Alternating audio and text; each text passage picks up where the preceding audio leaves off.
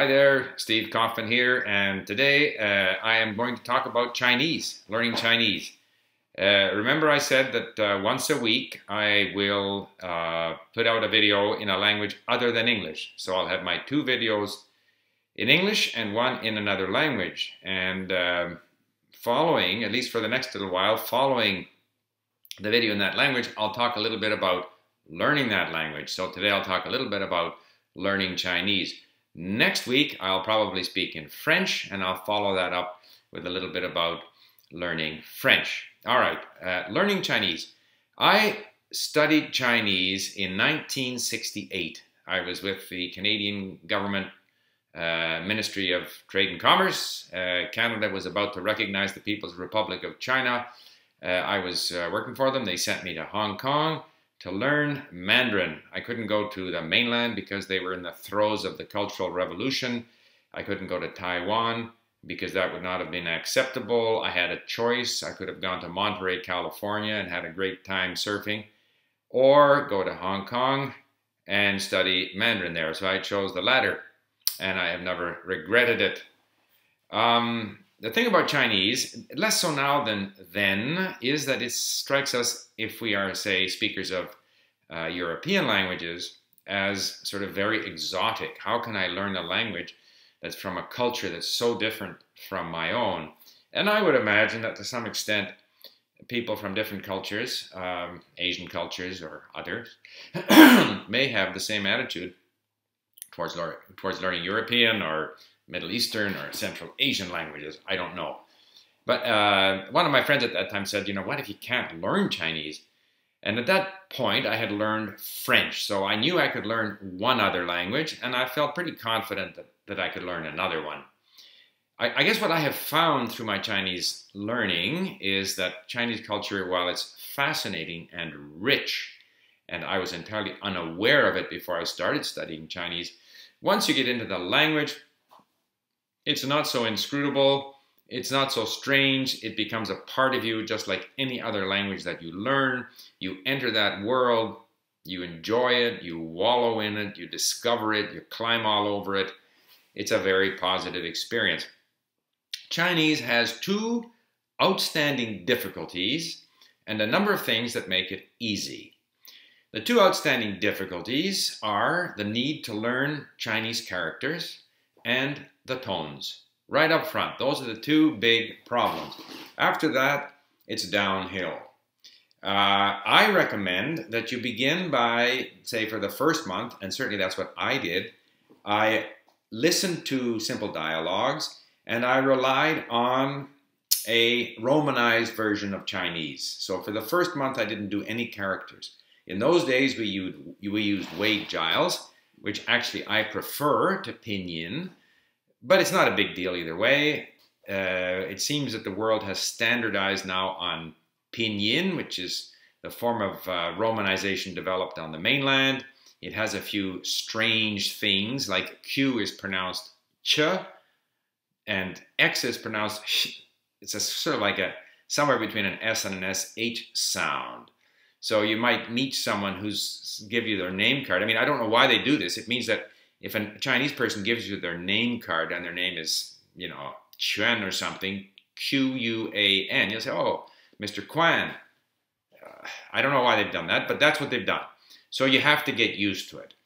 Uh, characters, so therefore, after a month of pinyin, which allows you to get used to pinyin because it's very useful to have the pinyin and to learn some of the idiosyncrasies, tackle the characters I've explained very often how I learned characters. I used to have these Chinese checkered exercise books, and I'd have flashcards, and I'd pick out the first flashcard of a character. I'd write it out 10 times, then put the meaning or the sound, the pronunciation of it, two or three columns over, and then I'd take the second card and write it out 10 or 20 times, and continue doing that until I ran into the first card the pronunciation or the meaning again. Then I wrote it out 10 times and then I put it across, you know, three or two or three columns further over. So it's a very basic kind of, um, call it spaced repetition system. Nowadays, there are many more modern, effective ways of learning characters.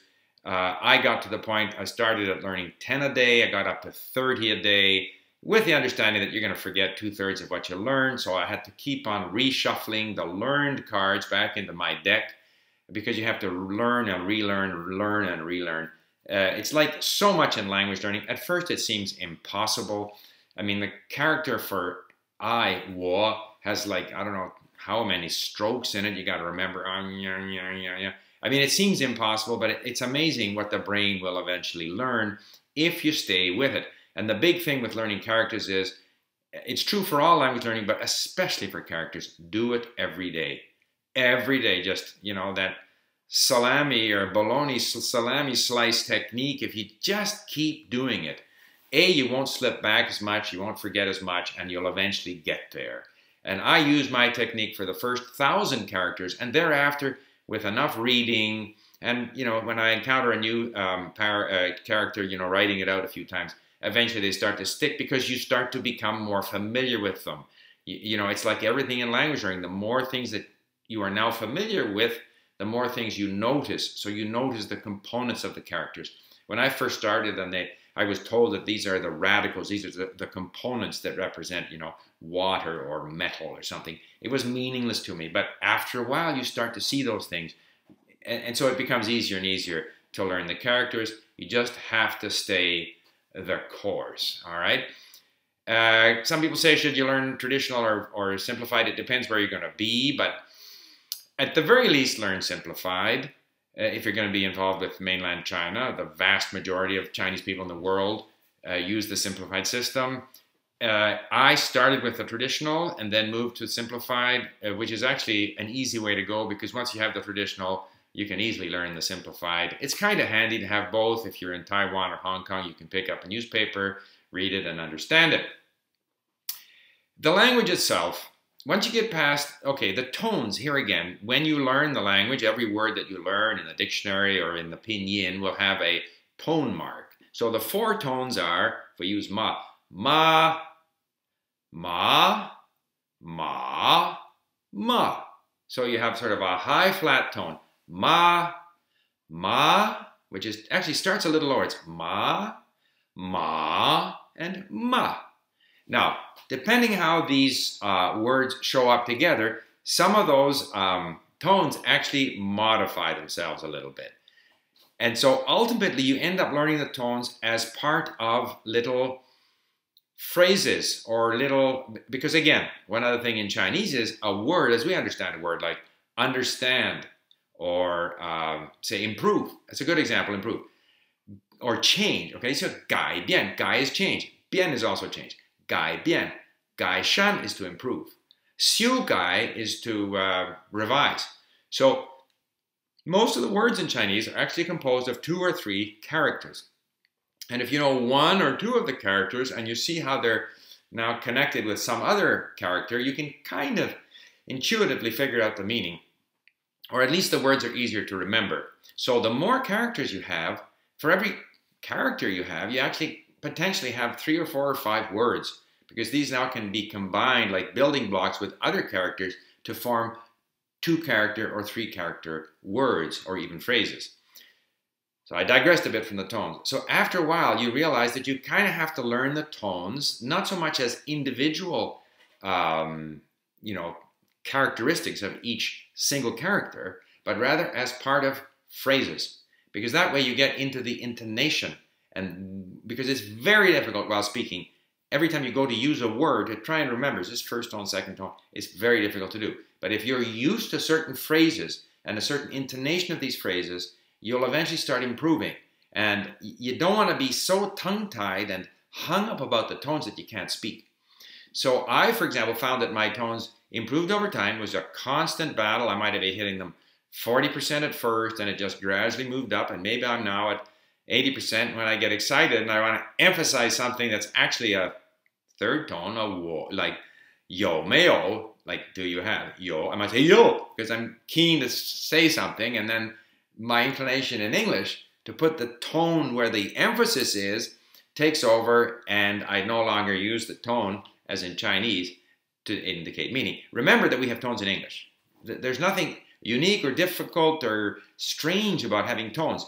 In English, we use tones for emphasis in the sentence. But in Chinese, they use tones ma, ma, ma, ma to differentiate meaning. And so at times we have a tendency when we're speaking to want to use intonation for emphasis rather than for the meaning of the words.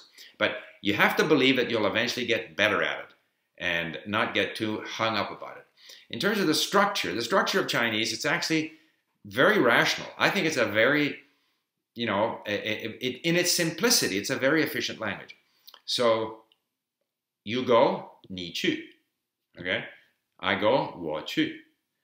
Uh, you don't go, ni bu. And here, bu is actually fourth tone, but if it's bu chu, because the chu is the fourth tone, it becomes second tone. Don't worry about it, but it happens. Ni bu chu. Are you going? Ni chu bu chu. You go, not go. Uh, so, uh, you know, fairly straightforward stuff. Uh, in a, as in every language, you should uh, focus on learning the W words, why, where, when, etc. You know, like why is 为什么, and then because 因为什么的,因为,为什么,因为. You learn some of these key connector words. Learn. I spent a lot of time in Chinese learning key phrases. You know, all of the things having to do with uh, why, because, uh, although, you know, uh, 虽然 is although 虽然什么什么什么 is what so 虽然什么我还是 I still want to blah blah blah or even though 就算你哒哒哒我还哒哒哒 so there's a whole bunch of these patterns the big thing for me in Chinese was patterns and if I get a pattern I want to find 10 examples of those patterns and then look for them in my listening and reading all of the grammatical explanations that I found in Chinese grammar books I can't remember a single word a single term that they invent to describe Chinese grammar all I focused on was patterns, particularly as uh, regards the, uh, the, the question words, why, when, where, etc., and the connector words. You know, the although, uh, you know, um, however, and all those kinds of words. One little trick in Chinese that the, the, the, they don't really have relative pronouns, so that uh, if instead of saying the house which is on the hill, they'll say the on the hill house and there's a little connector word, the. And you got to get used to that.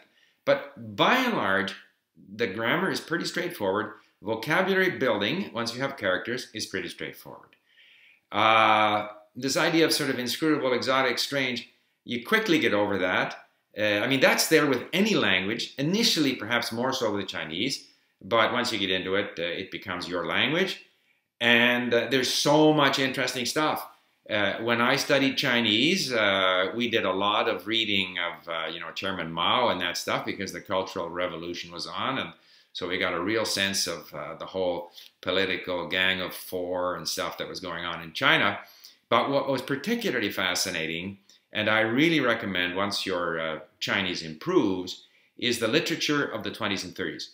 Because what happened to China is you had this, the, the traditional China. Actually, it was a a foreign dynasty, the Qing dynasty, which ruled China, and very traditional, with all of their traditional Confucianist and Buddhist and all of their traditional culture, somewhat isolationist if you want, all of a sudden, bang, runs smack dab into the Western world. And in 1911, there is what they call the sort of uh, Xinhai Geming, the, the revolution. And there's a republic, and then there's the struggles with warlords and all this kind of stuff it is actually it's quite astounding to me how quickly what we would call sort of modern almost western style intellectuals thinkers political thinkers uh, novelists and there was this outpouring of, of intellectual production in china through the 20s 30s despite the fact that there were you know warlords fighting and there's basically a continuous civil war between the communists and the nationalists invasion from Japan. They had, you know, foreign colonies. I mean, it was a mess. And uh, hunger and famines and floods. And yet there was this outstanding intellectual outpouring. And that is some of the most interesting Chinese to read to me. I would also want to one day get back to my Chinese in order to read more about Chinese history because there are so many stories from Chinese history. And Chinese people are very much aware of stories that come out of Chinese history from 2,000 years ago, and they make reference to this. And of course, I haven't had the time to spend on Chinese because I studied it 45 years ago, and since then I've lived in Japan and I've learned other languages and, and really haven't spent enough time with Chinese. But all of that world awaits you, not to mention the modern Chinese. And this is one other thing I'll end up with, and that is that when I studied Chinese, mainland China was kind of closed. It was, you know, Maoist China. People were afraid to talk to you. Whereas now you can go there, you can make friends, you can go to restaurants, to bars. Uh, you know, it's modernizing. There's train stations. There are problems. There's corruption, pollution, and and lack of democracy, and all those other things. But it's it's alive, and and the Chinese are very approachable. They're they they have their pluses and minuses like every uh, national group. Uh, their endearing qualities and their less endearing qualities when we're talking generalities and uh, yet you find individuals with all kinds of different uh, personalities. But generally speaking, I say that they are quite um, uh, approachable. They love to talk, and if you speak their language, they're extremely supportive. So there you have it, a brief uh, intro to Chinese, and I wish you all the best of luck in learning Chinese. Bye for now.